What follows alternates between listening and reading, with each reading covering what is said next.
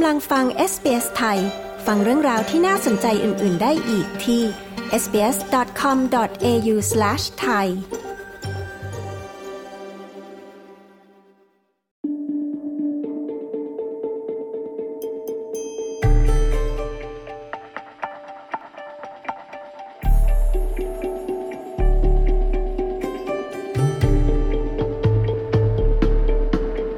ด้วยสถานการณ์วิกฤตค่าครองชีพตอนนี้นะคะ หลายคนอาจจะสนใจขอสินเชื่อมากขึ้น แต่ก่อนที่จะทำสัญญากู้ยืมนะคะ คุณเมลิซาคอมปานโยนีผู้สื่อข่าวของ SBS แนะนำว่าควรพิจารณาถึงหลาย ๆ ปัจจัยค่ะใน Australia Explain ตอนนี้ ดิฉันชลดากรมยินดี SBS ไทย เรียบเรียงและนำเสนอค่ะ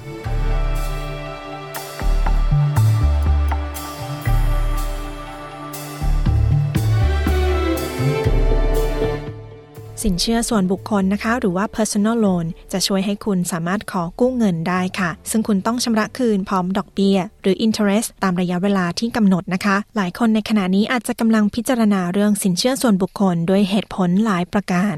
You might be planning a holiday. You might have a wedding coming up and think, oh, this is going to cost a lot of money. Also, we see it for home renovations and, of course, for cars. คุณอาจจะกำลังวางแผนไปเที่ยวหรือกำลังจะแต่งงาน แล้วคิดว่า โอ้ยต้องใช้เงินเยอะมาก หรือจะต่อเติมบ้าน หรือจะซื้อรถข้อดีของสินเชื่อส่วนบุคคล คือมันช่วยให้คุณสามารถแบ่งจ่ายค่าใช้จ่ายได้ ข้อเสียคือมีค่าธรรมเนียม และมีดอกเบี้ย คุณแอนดรูว์ดัตสเวลล์จากคณะกรรมการกำกับหลักทรัพย์ และการลงทุนแห่งออสเตรเลีย หรือ ASIC อธิบาย โดยทั่วไปแล้วนะคะ วงเงินสินเชื่อส่วนบุคคลอยู่ที่ประมาณ 2,000 ถึง 1 0 0 0 0แสนดอลลาร์ และมักจะมีกำหนดระยะเวลาภายใน 2 ถึง 7 ปี และไม่ใช่ทุกคนที่จะสามารถขอสินเชื่อส่วนบุคคลได้ ผู้ออกเงินกู้จะประเมินจากสถานการณ์ของแต่ละบุคคล และผู้ออกเงินกู้แต่ละรายจะมีข้อกำหนดที่แตกต่างกัน Generally speaking, you need to be over the age of 18 and you need to be an Australian citizen or a permanent resident. Now, there are some circumstances. ปกติแล้วคุณต้องมีอายุ 18 ปีขึ้นไป และต้องเป็นพลเมืองออสเตรเลีย หรือผู้อยู่อาศัยถาวร ในบางสถานการณ์ผู้ถือวีซ่าชั่วคราวอาจสามารถขอสินเชื่อส่วนบุคคลได้ แต่จะมีกฎเพิ่มเติมเข้ามา ผู้ออกเงินกู้จะถามประวัติการเงินของคุณ งานที่คุณทำยืนยันตัวตน คุณมีหนี้สินหรือทรัพย์สินอะไรบ้าง เช่นหนี้บัตรเครดิต คุณแดดสเวลอธิบาย และข้อสังเกตสำคัญนะคะของผู้ออกเงินกู้ คือจะดูประวัติการเงินของคุณในออสเตรเลียเท่านั้น พวกเขาใช้สิ่งที่เรียกว่า credit scoreหรือคะแนนเครดิตในการตัดสินใจว่าคุณจะสามารถชำระเงินกู้ได้หรือไม่ค่ะ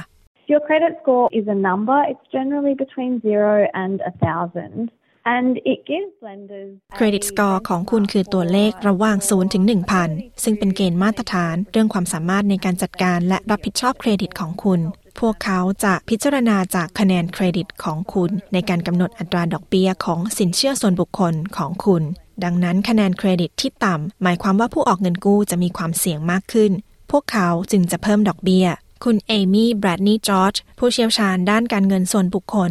กล่าว ถ้าหากว่าคุณพลาดการชำระบัตรเครดิต หรือสินเชื่อในอดีต สิ่งนี้จะกระทบกับ credit score ของคุณ การยื่นใบสมัครกับผู้ออกเงินกู้หลายราย พร้อมกันอาจเป็นเรื่องที่คุณกำลังพิจารณา แต่สิ่งนี้จะลด credit score ของคุณ เนื่องจากมันบ่งบอกว่าคุณกำลังประสบปัญหาด้านการเงินก่อนที่จะยื่นขอสินเชื่อ ควรเริ่มหาข้อมูลผู้ออกเงินกู้หลาย ๆ ราย อัตราดอกเบี้ย และค่าธรรมเนียมต่างๆ และระยะเวลาในการกู้ยืมอย่างรอบคอบค่ะ For example, if you want to borrow $5,000 over five years, that'll typically cost you about $6,800 over that period. หากคุณต้องการกู้เงิน 5,000 ดอลลาร์ เป็นเวลา 5 ปี จริง ๆ แล้วคุณจะจ่าย 6,500 ดอลลาร์ ในระยะเวลานั้น เพราะคุณต้องจ่ายค่าธรรมเนียมและดอกเบี้ย 1,800 ดอลลาร์ ขณะที่หากคุณขอกู้เงิน 5,000 ดอลลาร์ เป็นเวลา 2 ปี คุณจะจ่ายค่าดอกเบี้ยและค่าธรรมเนียม เพียงประมาณ 1,000 ดอลลาร์ ดังนั้นคุณต้องชั่งน้ำหนักว่าคุณต้องการแบ่งจำนวน และการผ่อนชำระในราคาต่ำลง หรือชำระในระยะเวลาที่สั้นลง คุณดัตสเวลกล่าว เครื่องคำนวณสินเชื่อส่วนบุคคลของ Moneysmart นะคะ จะช่วยให้คุณสามารถคำนวณเงินที่ต้องชำระคืน เมื่อคุณใส่จำนวนเงินกู้และอัตราดอกเบี้ยที่ต้องการ สถาบันการเงินหลายแห่ง เช่นธนาคารหรือกองทุนต่างๆ มีสินเชื่อส่วนบุคคล ที่คุณสามารถปรับให้ตรงตามที่คุณต้องการได้ค่ะ These financial institutions generally will offer more competitive interest rates. Banks and mutuals are bound by responsible lending. ปกติแล้วสถาบันการเงินต่างๆ จะแข่งกันเสนออัตราดอกเบี้ย ธนาคารและกองทุนหลายแห่งต้องปฏิบัติตามกฎระเบียบ เพื่อให้แน่ใจว่าผู้ของเงินกู้สามารถผ่อนจ่ายได้ มีผู้ออกเงินกู้หลายเจ้าที่ไม่ใช่ธนาคาร และปกติแล้วข้อกำหนดในการประเมินมักจะไม่เคร่งครัดเท่าของธนาคาร แต่อย่างไรก็ตามคุณอาจต้องจ่ายดอกเบี้ยหรือค่าธรรมเนียมในราคาที่สูงกว่า คุณพอลฟาร์เมอร์จาก People's Choice กล่าว และสินเชื่อส่วนบุคคลนะคะมี 2 ประเภทหลักค่ะ แบบที่มีหลักประกัน และแบบที่ไม่มีหลักประกัน สินเชื่อที่มีหลักประกัน จะใช้ในกรณีซื้อสินทรัพย์ขนาดใหญ่ เช่น รถยนต์ Secured personal loans is where the lender will take security over the asset, and the asset is what you're purchasing with the funds from the personal loan. The reason why the lender สินเชื่อส่วนบุคคลที่มีหลักประกัน คือผู้ออกเงินกู้ ใช้สินทรัพย์นั้นเป็นหลักประกัน ซึ่งเป็นสิ่งที่คุณซื้อ โดยเงินจากสินเชื่อส่วนบุคคล เป็นการลดความเสี่ยงของการสูญเงินกู้ หากคุณไม่สามารถปฏิบัติตามข้อผูกพันได้ อัตราดอกเบี้ยที่คุณต้องชำระจะต่างไป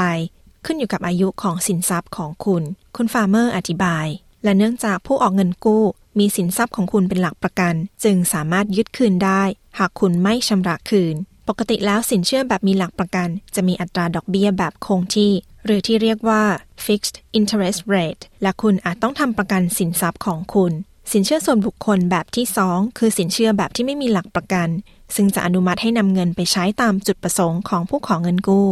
For an unsecured personal loan, you will not need to provide an asset as a security, but the interest rate will generally be higher. For an unsecured สำหรับสินเชื่อส่วนบุคคลแบบที่ไม่มีหลักประกัน คุณไม่ต้องมีสินทรัพย์เพื่อเป็นหลักประกัน แต่อัตราดอกเบี้ยจะสูงกว่า ผู้ออกเงินกู้จะจำกัดจำนวนเงินที่คุณจะสามารถขอกู้ได้ ปกติแล้วอยู่ที่ 2,000 ถึง 20,000 ดอลลาร์ คุณฟาร์เมอร์อธิบาย และถ้าหากว่าคุณมั่นใจว่าคุณสามารถปฏิบัติตามข้อกำหนดทั้งหมด และผ่อนชำระคืนได้ คุณต้องสามารถยื่นของเงินกู้ทางออนไลน์ กับผู้ออกเงินกู้ที่คุณต้องการ และแนบเอกสารที่ต้องใช้ อย่างไรก็ตามการปฏิเสธการขอสินเชื่อ ถือว่าเป็นเรื่องปกติค่ะ When they're assessing your application, if they feel that your income isn't enough to cover repayments, they could reject your application. เมื่อพวกเขาประเมินเอกสารของคุณ และรู้สึกว่ารายได้ของคุณไม่เพียงพอที่จะสามารถผ่อนจ่ายได้ พวกเขาจะปฏิเสธคำขอของคุณ และหากคุณไม่มีงานหรือรายได้ที่มั่นคง หรือไม่ได้ทำงานเป็นเวลานาน พวกเขาจะพิจารณาปัจจัยเหล่านั้น คุณแบรดนีย์จอร์จกล่าว และแม้ว่าคุณจะสามารถขอสินเชื่อส่วนบุคคลได้แล้วนะคะ สถานการณ์ด้านการเงินของคุณอาจเปลี่ยนแปลงภายหลังได้ หากคุณไม่สามารถผ่อนชำระได้ตรงเวลา มักจะมีค่าธรรมเนียมเพิ่มเติม และการแก้ปัญหาโดยการใช้สินเชื่อเงินด่วน หรือเพิ่มวงเงินบัตรเครดิตของคุณ อาจก่อให้เกิดวงจรหนี้ได้ค่ะ หากคุณพบว่าคุณกำลังตกอยู่ในสถานการณ์ลำบาก ควรปรึกษาผู้ออกเงินกู้เรื่องทางเลือกต่างๆ พวกเขาสามารถช่วยเปลี่ยนแปลงเงื่อนไขให้คุณได้ คุณ d a t เวลจาก Money Smart แนะนำให้ผู้ที่กำลังประสบความลำบากด้านการเงินนะคะ ให้ติดต่อที่ปรึกษาด้านการเงิน หรือ Financial Counselor ค่ะ Financial counsellors are free and you can access them via the National Debt Helpline on 1800 007 007. ที่ปรึกษาด้านการเงินไม่มีค่าใช้จ่าย คุณสามารถติดต่อผ่านสายด่วนช่วยเหลือหนี้แห่งชาติ หรือ National Debt Helpline ได้ที่เบอร์ 1800 007 007 หรือขอล่ามที่เบอร์ 131 450 หากภาษาอังกฤษไม่ใช่ภาษาหลักของคุณ พวกเขาจะช่วยติดต่อให้คุณ คุณดัตเวลกล่าว และควรระวังต่อสแกมนะคะ เว็บไซต์ Money Smart มีข้อมูลที่จะช่วยให้คุณระบุสแกมหรือคำแนะนำหากคุณคิดว่าคุณกำลังถูกหลอกค่ะ It's very important that if you're getting contacted about a personal loan, to check the credentials of the company or the person you're dealing with. หากมีใครติดต่อคุณเรื่องสินเชื่อส่วนบุคคล ควรตรวจสอบข้อมูลของบริษัท และคนที่คุณกำลังติดต่ออยู่ อย่าตกลงทำสิ่งใดก่อนตรวจสอบ ระมัดระวังเสมอ หาข้อมูล และหากคุณมีข้อสงสัย ให้สอบถามหาความช่วยเหลือ คุณดัตเวลอธิบาย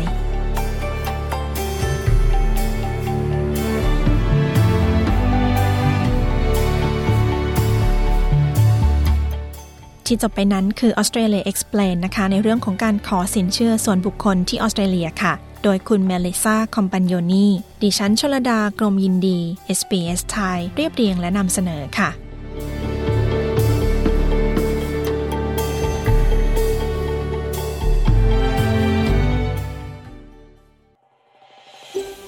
ต้องการฟังเรื่องราวน่าสนใจแบบนี้อีกใช่ไหม